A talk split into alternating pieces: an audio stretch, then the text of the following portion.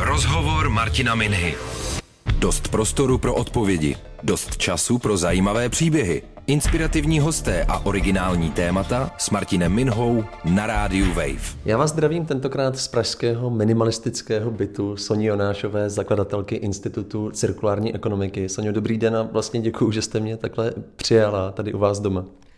Já přeji také dobrý den a já jsem ráda, že jste přišel, protože to je velmi komfortní natáčení. Pro mě taky musím říct, máme kávu, máme mošt. Eh, Sonio, já začnu otázkou, na kterou jste odpovídala, předpokládám milionkrát, ale chtěl bych, aby posluchači pochopili, o čem ten náš rozhovor bude. Tak eh, co je to ta cirkulární ekonomika? Tak cirkulární ekonomika je ve své podstatě systém, ve kterém se snažíme, aby všechny zdroje, které máme kolem sebe a které používáme k výrobě věcí, které nás obklopují a které uspokojí naše potřeby, tak aby ty zdroje byly využity do maxima, aby se s nimi neplýtvalo a aby se nestaly odpadem. Protože ve chvíli, kdy plítváme zdroji, tak plítváme obrovským potenciálem. A pro nás je to příležitost eh, ke změně, která stojí na základních pilířích udržitelnosti a to je samozřejmě ekonomická udržitelnost, ale i ta environmentální, protože ta naše spotřeba pluje takovým eh, tempem nebo plyne takovým tempem, že postupně docházíme k vyčerpání těch planetárních limitů, jak se říká. A u některých těch zdrojů už je to zřejmé což není paradoxně ropa, to každý si řekne, ale tak ropa to přece není ještě problém, hmm. ale jsou to zdroje, které třeba máme jako takové samozřejmé kolem sebe, což může být dřevo v České republice, koho by napadlo, že takový zdroj nebo taková zásoba může dojít a najednou tím tempem a nebo vlivem i nějakých kalamit a katastrof o ně přicházíme. A naší prací je, abychom se na to všechno kolem nás dívali takovýma očima, které se snaží to využít do maxima. A to je podstata naší práce. Mm-hmm. Ten zmíněný institut cirkulární ekonomiky slavil vlastně v květnu pět let od svého založení. Tak eh, jak vy za tu dobu vnímáte eh, určité nastavení nás jedinců, ale třeba i majitelů korporátních společností právě tady v tom smyslu, jestli se nějak změnilo to jejich vnímání eh, toho, jak nakládáme s věcmi, ale ostatně i s energiemi? Já si myslím, že ta změna je obrovská. My, když jsme začínali s našimi aktivitami, tak mi všichni říkali, že jsme hrozně napřed, že to téma dopluje do České republiky až jako velmi zlehka, až tak za pět, šest, sedm let. Hmm. A já musím říct, že už po prvních zhruba dvou letech jsme začali vnímat obrovský zájem o to téma. V třetím roce se zlomilo i spoustu business lidí, kteří začali přicházet s tím, že to tempo, um, které kolem nás je asi neudržitelné, že by bylo potřeba s tím něco dělat, anebo byli motivováni tím, že o tom slyšeli v zahraničí, mm. slyšeli o tom od svých matek, od těch firm, které je vlastní, které říkali, tohle je téma, které budeme realizovat, kterým se vydáme a oni museli najednou rozšířit svoje obzory, tak k nám přicházeli a v posledních dvou letech to už je neuvěřitelná smršť. My vlastně z toho důvodu jsme se teď rozdělili na takové dvě entity, kdy jedna se bude zaměřovat právě na pomoc těm firmám v různých odvětvích, ať je to třeba jenom komunikace těch produktů, hmm. které vyrábí, protože máme celou řadu skvělých firm, které dělají krásné věci, ale pokulhává jim ta komunikace. Ale když bych to schrnula, tak ten boom je fakt velký, je oprávněný protože v mezičase na nás dolehly samozřejmě i dopady změnu klimatu a vidíme, že mezi ty cené zdroje se najednou řadí i voda, které je najednou nedostatek a to si firmy i obce a spotřebitelé uvědomují velmi, velmi uh, rychle a intenzivně, takže to téma se najednou stává samozřejmostí, akorát je třeba ho zakotvit a vysvětlit ho v detailu a říkat nejenom to, co to je, ale i to, co to není, protože spousta firm začíná uh, podobná témata používat k různým greenwashingovým hmm. aktivitám a to je další role institutu hlídat to, aby to téma opravdu bylo zachováno ve své podstatě a nedocházelo k jeho zneužívání jste řekla greenwashing, tak můžeme popsat jenom, co to je? To je moc dobrý uh, komentář, protože občas ta slova se ustálí v češtině v anglickém výrazu a není to úplně zřejmé. Je to takové natírání na zeleno. Když někdo používá uh, různá slova, kterými se snaží v uvozovkách ozelenit, snaží se vypadat uh, více eko, bio, environmentálně, ale ta slova vlastně nemají žádný význam a hmm. opravdu je to jenom takové to natírání zvenku a uvnitř ta podstata zůstává pořád stejná. Takže se snažíme, aby když někdo řekl, že je to cirkulární produkt, tak aby mohl vysvětlit, jak, v jaké podstatě vlastně je postavena ta cirkularita, že třeba byly využity odpady, nebo že je opravitelný, znovu použitelný, nebo repasovatelný. A to je to, co je vlastně i ten greenwashing.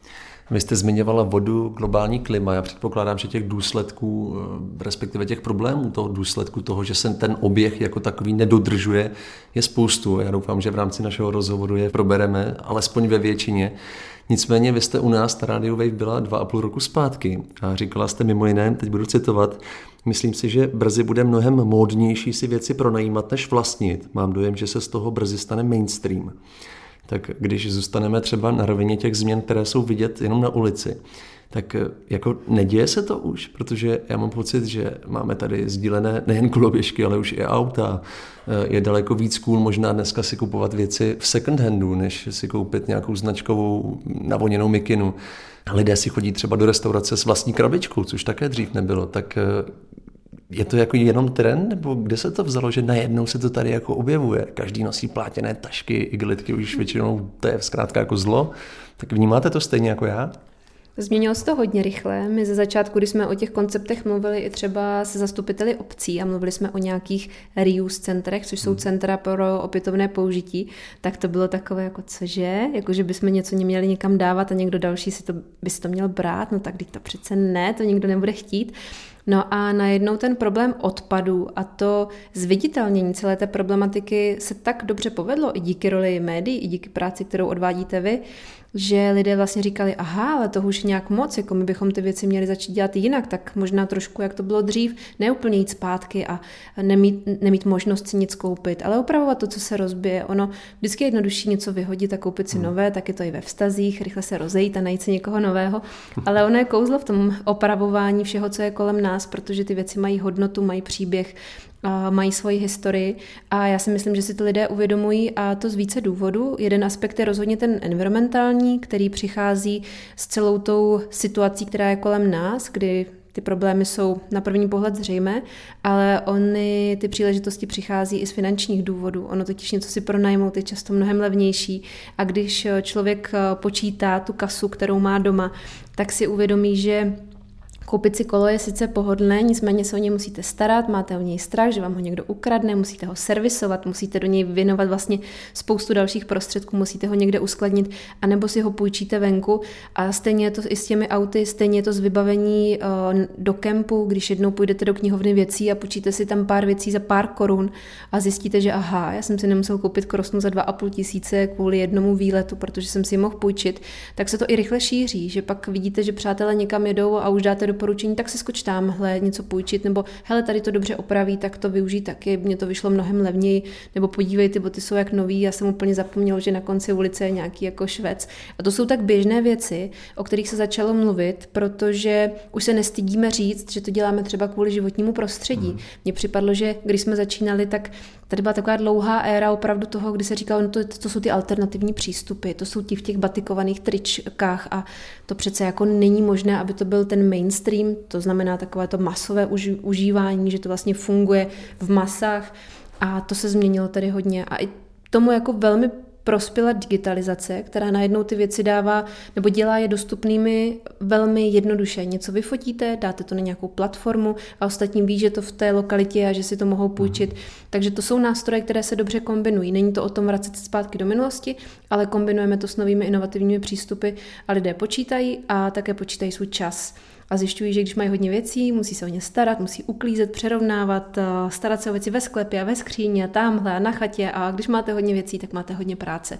A čím méně věcí máte, tím méně utrácíte, tím méně času potřebujete k jejich zprávě. Takže ono, jako když člověk se v tom konceptu trošku začne víc orientovat, tak i zjistí, že mu je dobře, když se neobklopuje věcmi, protože je i prokázáno, že čím víc toho máme, tím větší chaos kolem sebe máme a tím větší chaos pocitujeme i v každodenním životě, takže ono je to jedno s druhým. Je vidět, že ta radost, která z vás češí, tak že to zkrátka funguje, jako to, co se teď děje a to, o čem vy vyprávíte. Není zatím třeba cestování, že lidé dneska mohou už i létat třeba na místa, kde právě je vidět, že ten koloběh úplně nefunguje. Vidí ty důsledky, reální na vlastní hmm. oči. Pak se sem vrátí, řeknou si, já takhle přece nechci žít. Jako tady to máme zatím v rámci možností dobrý, tak pojďme to udržet. Já udělám nějakou změnu. Je pravda, že to cestování, ale jedna věc je vizuální nebo poslechová, když vidíme v těch médiích, co se děje, tak někdo dokáže cestovat i bez toho, aniž by úplně cestoval po světě. To je trošku můj případ, já se bojím létání, takže mám celkem vyřešeno většinu cestování, takže cestuju skromně, ale když někam jedu, tak fakt prožívám to, co se tam děje a no, hledám většinou, to už nějaký můj úhel pohledu, cesty, jak ten systém zlepšit. A když člověk opravdu vyjede do zemí třetího světa a vidí, jak tam ten náš, jak to naše tempo dopadá na tu jejich ekonomiku, že všechno chceme mít hygienicky čisté a oni kvůli nám používají ty plasty, ne, že by zrovna oni sami potřebovali, ale on ten Evropan nebo ten člověk ze západu to vyžaduje, tak oni jsou schopni obalit všechno desetkrát do hmm. nějakého plastu a neuvědomují si ty následky, protože nemají i dostatek třeba informací o tom, že odpad je organický a neorganický a to, co je neorganického, třeba plastového, že tím si úplně jako není dobré zatopit a tak na tom samozřejmě opékají všechno svoje jídlo a pálí odpad pod svými okny. A to si člověk uvědomí, že by si tu zodpovědnost opravdu měl víc připustit k tělu a nedělat, že to, co je tamhle za oceánem, že se nás netýká. Ono se nás to týká i velmi a ať už je to to, kde tam končí odpad, nebo to, že nám tyto země vyrábí obrovskou část produktů, které spotřebováváme.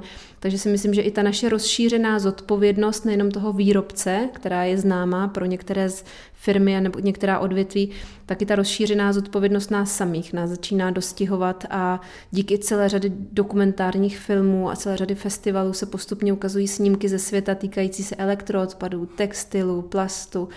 A vlastně ten příběh je tak dechberoucí, ale tak pravdivý, že vlastně nám to otvírá to, co úplně jako často nechceme vidět. A já si nemyslím, že je dobré strašit a ukazovat vlastně, že jak, jako strašně ničíme planetu, ale potřeba si uvědomit, že si je fakt s tím třeba něco dělat, že ona ta lidská činnost, i když říkáme, že změna klimatu, jako za to nemůžeme my, všude po světě už je akceptovaná jako fakt, u nás se pořád diskutuje, kdo za ní může, tak eh, hold, už se tady něco děje v té přírodě a když se podíváme kolem nás, tak dost pravděpodobně jsme se na to trochu přičinili takže s tím je třeba pracovat. Takže to si myslím, že je i kombinace obého.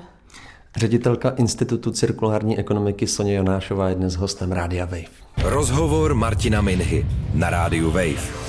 V rozhovoru Martina Minhy si dnes povídám se Soňou Jonášovou o cirkulární ekonomice. Soňo, zaujala mě některá čísla, která jsem slyšel v rozhovorech s vámi.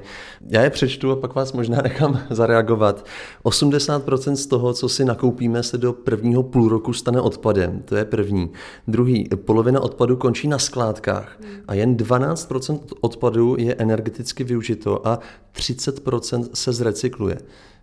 Je to aktuální ty statistiky, nebo řekl jsem to správně? Velmi aktuální, no. V některých eh, těch tématech je ta rychle obrátkovost ještě rychlejší. Nicméně to nakládání s odpadem v České republice je, řekla bych, trošku katastrofální. Nevím, jestli úplně patří do 21. století, ale ta čísla jsou pravdivá. A když jsem řekl, že 30% se jen zrecykluje, tak je to jen jako správně? Je to hodně nebo málo? No, tady u toho ještě důležitá zmínit jedna věc, která není úplně pohodlná, nicméně podle mě by se pravda měla říkat, i když pohodlná není. A my v nakládání s odpadem často zaměňujeme prosté třídění za tu onu recyklaci. A my toho vlastně to, co se uvádí, tak se vlastně vytřídí nebo připraví k recyklaci, ale ne všechno se recykluje a bohužel i velká část materiálu, které se vytřídí, tak stále končí na skládkách, protože jsou levnější, než to vůbec k recyklaci odevzdat. To je jedno z největších našich témat, protože je to absolutně postavené na hlavu a třídit odpady je extrémně drahé a vy jste řekl jen, ono se zrecykluje opravdu některých surovin ještě jako méně, u plastu je to třeba třetina z toho, co se vyzbírá, tak se recykluje a zbytek je zatím jako materiál bez hodnoty a my v tomhle musíme strašně zabrat. Nás čeká hrozně moc práce a je třeba nad tím nezavírat eh, oči a uvědomit si, že jsme udělali velký kus práce, že lidé umí třídit, že firmy se snaží hledat lepší řešení, ale že ten kruh musíme dotáhnout, že nemůžeme ve statistikách říct tak a je to hotovo a hmm. teď jako nám to stačí. My se musíme podívat do praxe, podívat se na reálné materiálové toky. To je to, jak ten, ta surovina jakoby teče tím prostředím a kde končí a když zjistíme, že na skládce, tak si říct ne, ne, ne, tohle není ta cesta. Pojďme se vrátit k tomu třídění versus recyklace. To mě taky zaujalo, protože pokud vím, tak 70% třeba konkrétně plastů my sice vytřídíme, ale hmm. pouze 35 se zrecykluje. A teď mě jako zajímá, co se teda děje s těma PET lahvema, které já opravdu každý týden nosím na Žižkově do těch žlutých popelnic. Proč se nerecyklují všechny? Je to tím, že jsou hmm. poškozené, špinavé, že nikdo nemá čas třeba nebo kapacitu ty etikety dávat pryč? Já to řeknu asi velmi jednoduše, aby to každý chápal. A já bych byla hrozně ráda, když by po tom našem rozhovoru si každý pamatoval, že má třídit do maxima všechno to, co může, protože to je naše role spotřebitelů. Hmm. My bychom měli třídit. To, že ten systém potom pokulhává, to je tak trošku naše práce a práce dalších aktérů a toho zpracovatelského průmyslu. To už není úplně zodpovědnost spotřebitele. Takže je dobré, abychom třídili maximum, abychom ty suroviny měli připravené ke zpracování. A zrovna tady u toho plastu je to tak, že zrovna vy jste zmínil petlahve a ty se recyklují celkem dobře. Když se podíváme na ten žlutý kontejner, do kterého dáváme plasty, tak zhruba 25% jsou PET lahve. Po těch je mhm. velká poptávka, je to dobře recyklovatelný materiál a ty patří do té části, které se zrecyklují. I když u těch PET lahví bychom mohli do, dosahovat ještě mnohem lepších výsledků, dneska se jich vrátí do oběhu asi asi 70%, mohlo by to být i více, protože ta surovina je velmi cená. Ale u toho zbytku už to začíná být horší. Recyklují se ještě nějaké tvrdé plasty, občas nějaké čisté folie, ale ty dvě třetiny plastů, to jsou různé směsné plasty. Podívejte se do svého koše a uvidíte, že to je opravdu obrovský pelmel, různé barvy, plné příměsů, spousta obalů. Uh, na petlahvích máme rukávky z PVC, to jsou různé druhy plastů. To není tak jednoduché všechno hodit do jednoho přístroje a čekat, uh-huh. že se to zrecykluje správně. Takže tam dochází dochází k tomu, že velká část těch plastů je těžko recyklovatelná. Nicméně je to možné. A tady je důležitá jedna věc, aby se to opravdu dělo, že to, co vytřídíme, se opravdu zrecykluje, tedy se to vrátí do oběhu a nahradí to třeba ty primární suroviny, tak my nemůžeme zapomenout na to, že to také na konci někdo musí chtít koupit, že ten výrobek bude dostatečně kvalitní, atraktivní a že zákazníci si uvědomí, nestačí jenom třídit, měl bych i nakupovat to, co se z toho vyrábí. A to nám jde hrozně málo. My v České republice bychom měli celou řadu příležitostí ve veřejných zakázkách, nebo i při tom, když my jdeme do, nevím, zahradnictví, tak říct, ten plot by mohl být vyroben z recyklovaného plastu, protože tady máme takové firmy. Mm-hmm. Uh, mohli bychom ty kompostéry vyrábět uh, z recyklovaného plastu a je i nakupovat. Ale je třeba velká dávka osvěty. A to si myslím, že jsou ty kroky, se kterými přicházíme my a říkáme to těm lidem uh, v jakémkoliv segmentu, Nakupujte a poptávejte výrobky z recyklátu, aby potom, co vytřídíte, byla poptávka. To je to mhm. uzavření kruhu. A na to jsme tady dlouho jako spoléhali, respektive jsme to nekomunikovali a říkali jsme si, tak třídit stačí. A to je to, co je třeba dotáhnout, protože v tom úplně dobří nejsme. No a jaký je ten systém teda? Pokud to chápu správně, tak vy jste říkala, že 25% toho, co je v těch plastových kontejnerech, tak jsou ty petlahvé. Mm-hmm ty se třídí jako, nebo respektive recyklují naprosto všechny? Je to tak? Téměř všechny. Samozřejmě jsou tam nějaké, když jsou znečištěné, nebo když tam jsou problémy třeba v některých dotříďovacích linkách, protože ten kontejner jde ještě na dotřídění, aby se ty plasty rozdělily na jednotlivé složky, tak někdy, některé, které nejsou úplně tak efektivní, tak takové plastové lahvy, které mají třeba ty rukávky, takové ty, to znamená, že jsou také pokryté celou takovou jakoby folí, tak je rovnou hodí do toho výmětu, do toho nepotřebného, protože ten materiál PVC je velmi těžko recyklovatelný hmm. a způsobuje trošku komplikace při té recyklaci. Proto třeba tohle je podle mě mnohem účinnější, než vymývat eh, kelímky od jogurtu, hmm stahovat ty rukávky, protože to extrémně recyklaci pomůže. Ale já věřím tomu, že tady se posunujeme i mílovými kroky k různým chemickým stupňům recyklace, že nebude to jenom o tom, že se něco rozdrtí, rozstřídí na další hromádky, ale že se, to, že se ty plasty rozdělí na úplně prvotní polymery, ale to už je trošku, bych řekla, vyšší dívčí, to už je komplikovanější systém, nicméně je to hudba blízké budoucnosti, protože plasty jsou z ropy a různý, díky různým termickým procesům se mohou do podobných materiálů zase vrátit. Hmm.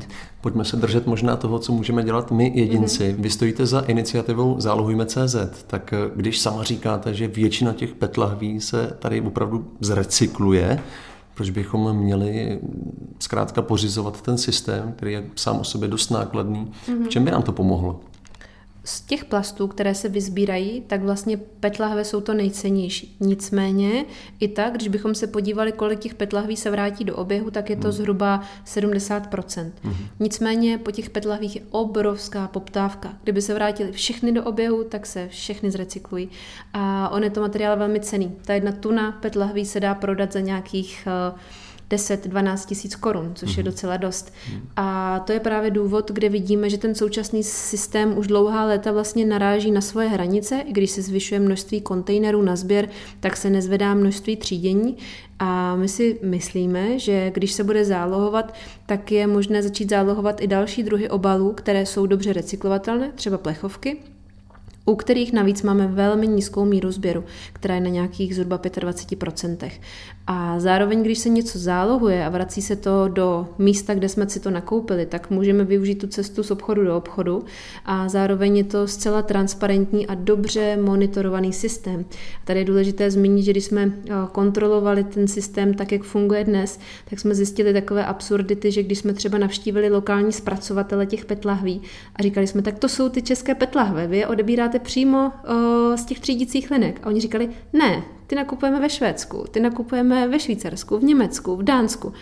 A vlastně pro nás to byl obrovský aha moment, hmm. protože ten systém nakládání s odpady samozřejmě se řídí cenou, to je v pořádku. Nicméně uh, Evropa, a teď jenom trošku odběhnu, přichází s různými cíly, které říkají, budeme mapovat i stopu CO2 toho produktu. Trošku si budeme počítat, jak si pocestoval po té Evropě, nebo jakou na, nazbíral tu cestu za tu dopravu. A tohle byly úplně neuvěřitelné čísla. Většina těch eh, PET vloček, těch, těch rozdrcených PET lahví se vyvážela do zahraničí, aby se upravila na granulát a vrátili se nám zpátky do Česka. To je taková jako absurdita, že my se snažíme o něco ekologického a ten systém je opravdu těžko kontrolovatelný. A já jenom dodám, že u toho zálohování ještě velmi důležité je, že výrobci, kteří o to usilují, dneska k tomu materiálu nemají přístup. Oni vlastně platí celý ten systém a jakmile ta petlahev se dostane do žlutého kontejneru a oni by si ji chtěli vzít zpátky, protože nově se na ně váží i celkem přísná pravidla, která jim říkají, do jakéhokoliv nového obalu musíte dát 25% recyklátu. A oni říkají, super, tak my tam dáme ten, který se vyzbíral. A odpadové firmy říkají, hm, tak si ho kupte. A to je taková absurdita, kde vlastně s tou je potřeba pracovat, protože obaláři mají nová pravidla, ale na tom trhu se k tomu materiálu nedostávají. Takže on ten systém funguje tak nějak v uvozovkách, ale už nesplňuje požadavky všech těch aktérů, kteří na tom trhu jsou. Mm. A toto zálohování řeší, protože samozřejmě ty obaláři potřebují třeba jenom 25%, ale zbytek materiálu logicky může přicházet do dalších odvětví, jako je na zpracování na vlákna, ze kterých se pak vyrábí různé hygienické potřeby a tak dále. Takže má to spoustu souvislostí. Čili vám nejde pouze o tu recyklaci jako takovou, ale chcete tím vlastně ušetřit například i tu energii? Naprosto jednoznačně. Ta, to zálohování, my jsme, vlastně ta iniciativa vznikla tak, že na začátku byla celá řada studií a zjišťování a ti, kteří tu iniciativu sledují dlouho, tak si všimnou, že to bylo zálohujme s otazníkem, hmm. záměrně, protože my jsme vlastně do toho šli s tím, že jsme nevěděli, jestli je dobré zálohovat. Nicméně jsme udělali analýzu materiálových toků, která nám teda ověřila, jak ty petky si cestují po Česku a po Evropě. Pak se udělala analýza uh, LCA, což je Life Cycle Assessment, jakoby hodnocení dopadu celého životního cyklu na ekosystém a tam zcela jednoznačně vyplynulo eh, zálohování vlastně asi o 30% lepší než ten současný systém, což pro nás jsou pádné argumenty. Pracoval na tom pan docent Kočí, který je uznávaná persona v oboru. A třetí aspekty byly ty ekonomické a na tom zase pracovala agentura, která spolupracuje i s Evropskou komisí a nám z toho vycházelo, že to zálohování opravdu vychází mnohem lépe a proto se z toho otazníku eh, změnil trošku na vykřičník a je to vlastně ano, zálohujme, dává to smysl. Pan docent Kočí byl nedávno také na vašem místě, respektive byl ve studiu Radia Wave. Ještě mě zaujalo to, že ono už to funguje, ten systém, Nizozemsku, Chorvatsku, Německu. Máte nějaké statistiky, jak ten poměr třeba těch petlahví opravdu v přírodě, pohozených, protože jestli to chápu správně, tak to je další asi benefit toho, co by to mělo přinést zkrátka, že bychom neměli pohozené lahve tady všude kolem nás. Hmm. Zlepšilo se to tady v těch zemích, které jsem zmiňoval?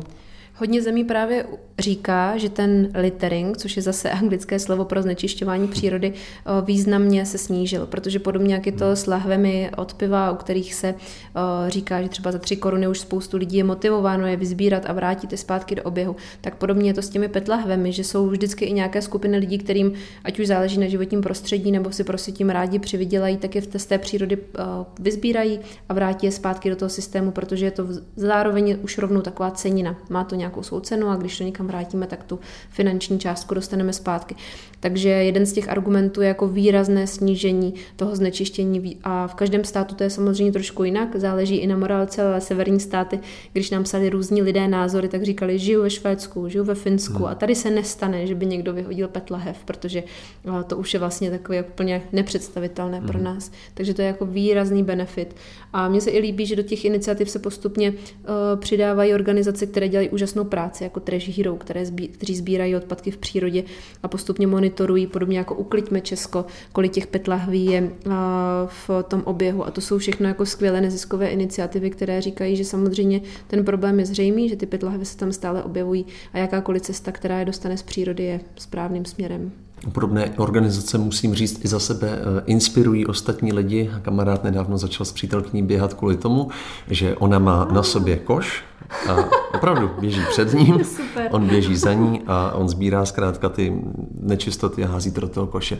Mají krásný nový vztahový koníček, řekněme. Tak to je výborné, tak to když chodíme běhat, tak já jsem extrémně pomalá a, a můj muž má tendence obíhat pořád sem a tam, tak možná je to cesta, jak bychom se mohli oba dva zapojit, akorát on troš, trošku větší zátěží. Dobrá inspirace. Soně Jonášová, ředitelka Institutu cirkulární ekonomiky, je dnes hostem Radio Wave. Rozhovor Martina Minhy na rádiu Wave.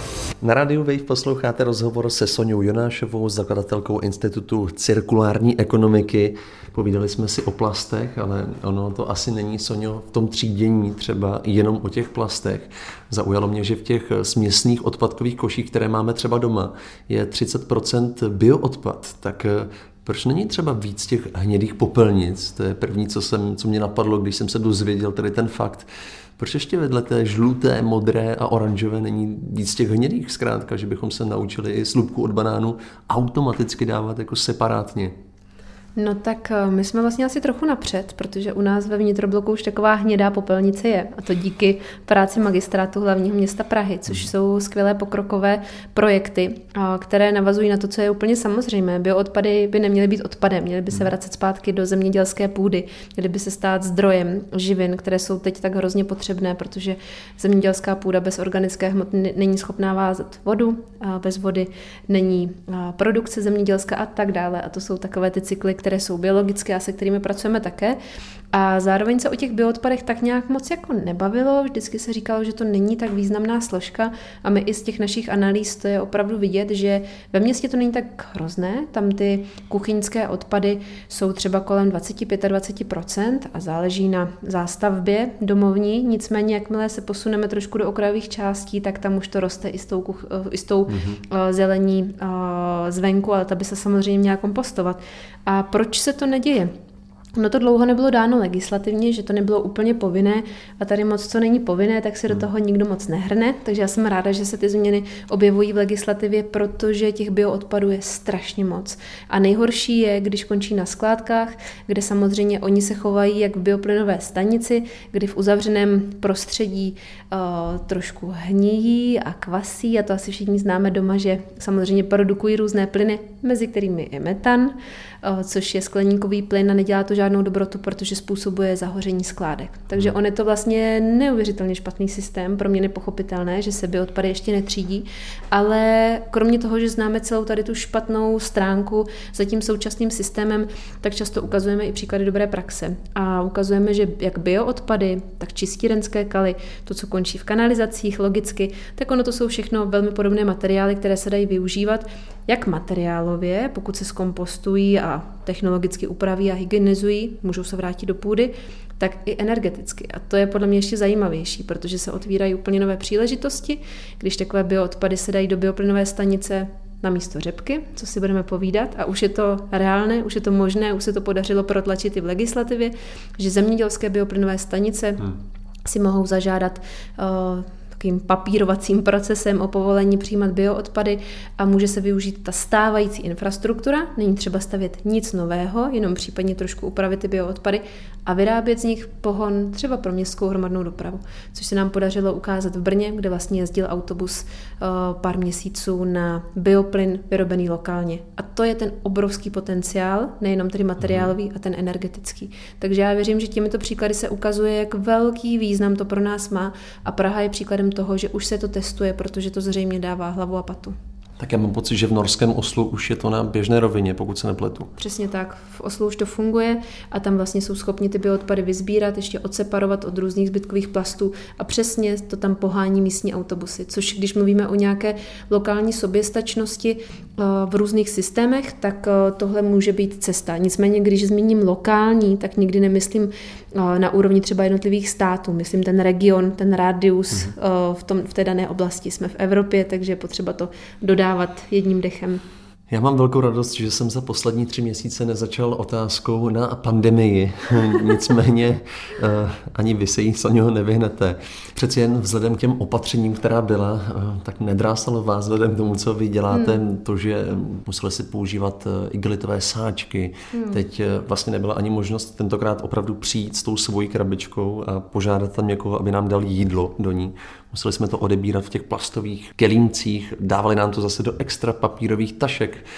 Co vy na to říkáte? Protože mě to třeba občas jako osobně velmi rozčiluje, řeknu to takhle na rovinu, když vidím, kolik kvůli jednomu jídlu je obalů, co pak s nimi? Samozřejmě můžu to zase vytřídit, můžu to dát do té smyčky, o které se tady bavíme, ale uh, už je to poškozené, už je to zase špinavé a zase to musí projít nějakými dalšími procesy.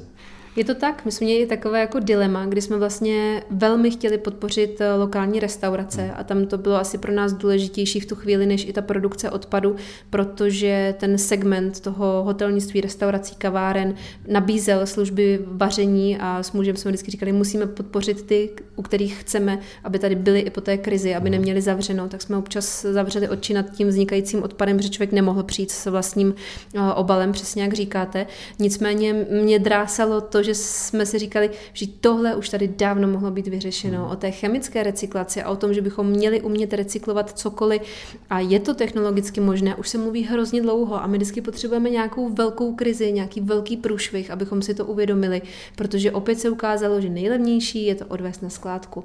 A to jsou věci, které jsou překonané ve chvíli, kdy do toho třídění a zpracování trošku pustíme i nějakou eh, další pokročilejší technologii, než jenom dotříďování lidskou silou, protože ta pracovní síla nemusí nutně dotřídovat odpady. Oni mohou se přesunout do, do těch systémů pokročilé recyklace, která vytváří nová pracovní místa. Mm-hmm. Tam je třeba dobré zmínit, že skládkování versus recyklace uh, vytváří jedna ku 20 pracovním místům, protože u té recyklace je potřeba celá řada technologických procesů a tam jsou lidé potřeba. Takže uh, to není tak, že bychom teď zrovna říkali, lidé z třídíček by mohli být nahrazeni stroj, nicméně ty stroje v době krize uh, a zrovna korona krize jsou bezpečnější, než když člověk dochází ke styku s, nebo se dotýká toho odpadu, kdy i ministerstvo říkalo, radši netřiďte, pokud máte nějaké podezření hmm. vlastně té nákazy. A já tady opět vidím jako cestu tou chemickou recyklaci, ten tepelný proces, který i s tím plastem si dokáže poradit a dokáže ho zpracovat, i když je mírně znečištěný. Takže já věřím, že Česká republika se z toho poučí a že nebudeme nad tím problémem zavírat oči, protože to skládkování, a to málo kdo ví, je obrovský environmentální problém. My zde máme asi 180 skládek, u kterých nemonitorujeme, kolik odpadu se na ně uvádí nebo vyváží, což je pro mě úplně jako nepochopitelné, které hoří stokrát, asi až 500krát ročně a nikdo o tom vůbec nemluví a tak nemůžeme dělat, že to odpadové hospodářství funguje. Takže celá ta krize mě jenom utvrdila v tom, že ta naše práce je velmi důležitá, je potřeba být ještě hlasitější a ukazovat, že tudy cesta hmm. nevede a hlavně vytvářet ty příležitosti pro firmy, které už na tom pracují a ještě je pozbuzovat a pomáhat jim s těmi produkty na trh. Je to skládkování právě ten největší problém? Je to ten největší sektor, kde hrozí nějaká lokální katastrofa třeba? Mm-hmm. Tak eh, já bych řekla, že to je bod číslo jedna. To, že vlastně to nejlevnější nakládání s materiály je vyvést na jednu hromadu, udusat je a doufat, že nezhoří. Hmm. Což teda bohužel se neděje, protože máme 180 skládek a asi 500 požárů, tak si můžete spočítat, jaká je frekvence. Nicméně druhá věc je právě ten nákup. Když už dokážeme věci vytřídit, zpracovat a vyrobit z toho něco nového, tak to aktivně poptávat. A já tam vidím celou řadu příležitostí i ve veřejném zadávání. Nenakupovat to nejlevnější, ale když budeme se bavit, ať nemluvíme jenom o bioodpadu plastech, když budeme stavět nové domy, tak říct, my chceme, aby se využilo co nejvíce lokálních surovin, co nejvíce recyklátu. Máme české technologie, které dokáží zrecyklovat stavební odpady ze 100% do nových výrobků. Tak říct, já to to chci mít vyrobeno z toho, co už bylo zrecyklováno. A tady ty požadavky se tam dají dát díky tomu, že řekneme, že chceme výrobek s co nejnižší stopou CO2, protože u těch druhotných surovin opravdu dochází k úspoře oproti těžbě primárních surovin. Tam se vlastně vynaloží mnohem méně energie. Mluví se o tom třeba u hliníku, že se ušetří 90% energie, když se recykluje hliník. A my, když to dokážeme dostat do té poptávky, tak hrozně pomůžeme uzavření toho cyklu, protože vyvoláme poptávku. A to je, ať už je to u lokálních potravin, kdy lidé, když je nakupují, tak podporují lokální farmáře, tak je to u těch výrobků. Já chci výrobek z lokálních surovin, které byly zrecyklovány a dáváme impuls recyklačnímu průmyslu. Ale to si málo kdo uvědomí, proto se teď snažíme pracovat i s veřejnými zadavateli. Budeme v září startovat takové memorandum, kdy všichni na rok se zavážíme, že to vyzkoušíme v nějakém našem nákupu, dát tam ten aspekt opravitelnosti, recyklovatelnosti nebo nějaké modularity a budeme ty příklady dobré praxe sbírat a ukazovat ostatním, abychom ten trh stimulovali těmi dobrými impulzy. Rozhovor Martina Minhy na rádiu Wave. Na rádiu Wave si dnes povídám se Soňou Jonášovou, ředitelkou Institutu cirkulární ekonomiky. Soňo, mně se moc líbí nejen vaše práce, ale i váš příběh. Pochopil jsem to tak, že vy jste chtěla mít nějakou svou soběstačnou farmu. Do toho jste studovala zemědělské inženýrství mm-hmm. v Holandsku a ostatně, jestli to chápu správně, tak i ten projekt, co mají v Holandsku, se snažíte nějakým způsobem přenést právě sem do České republiky. Mě zajímá je právě třeba to Holandsko tím vzorem pro nás, pro Českou republiku, jako jsou tam vyloženě dál, nebo od koho vy si berete ty pozitivní příklady? Z jaké země? Já ty pozitivní příklady asi skládám dohromady, že každá ta země je nějakou inspirací. Když jedete do Indonésie, kde já teda, jak jsem říkala, necestuju moc do zahraničí, ale když už tak už, tak vidíte tu jejich skromnost, radost ze života, to, že jim stačí málo, to, že jsou fakt ve velké části soběstační. A pak jedete do Holandska a vidíte, jak dobře umí prodat ty svoje myšlenky a nápady, i když jsem si často říkala, ty jo, tady jsme trošku dál, ale tak dobře to neprodáváme, takže ty Holanděni jsou takový světáci, mm-hmm. ale zároveň jsou samozřejmě velmi pokročilí eh, v technologickém transferu. Mě tam vždycky fascinovalo, že na univerzitách zároveň sídlí největší firmy a rovnou sosají tu znalost přímo do praxe. A ty inovace, které se dneska vymyslí téměř skoro zítra, už jsou v terénu, což je fascinující. Tady ta propast je hrozně velká. Tady ty univerzity se tak trošku jako brání těm spolupracím s firmami. A když někdo vymyslí něco dobrého a chce to uvést na trh, tak většinou ta akademická sféra řekne, tak teda běž do toho biznesu, ale už ne s námi. A těch spin-offů, což je taková ta cesta mezi, to, že se něco vymyslí a ty tržby z toho prodaného know-how jdou třeba půl na půl tomu, kdo je jednou nohou v terénu a půl univerzitě, tak to jsou takové jako malé střípky. Ale to bylo na Holandsku velmi zajímavé, stejně jako přístup k tomu životnímu prostředí. Tam je to samozřejmě dáno to tím, že ta uh, země je vybudovaná často na vysušené uh, půdě uh, mořské, takže oni se musí přizpůsobovat neuvěřitelně každý den. A samozřejmě intenzita té produkce je tam taková, že musí hledat alternativní cesty a oni pořád jsou zvyklí se přizpůsobovat změnám. A razí takový princip, jako proč ne. Když přijdete s nějakým nápadem, tak oni se zamyslí a řeknou si, jo, to je dobrý, jako proč ne. A přijdete sem a řeknete, mám něco dobrýho, novýho. A tady se dozvíte, a proč bychom to měli dělat? Jako, hmm. Je úplně opačný přístup. Takže to se tak nějak skládá.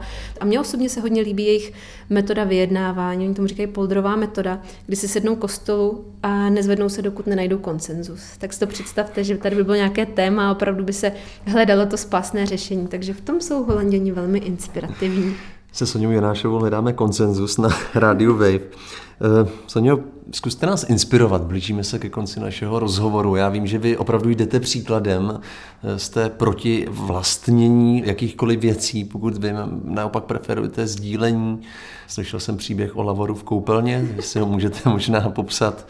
Taky krásná věc, jak se snažíte šetřit vodu.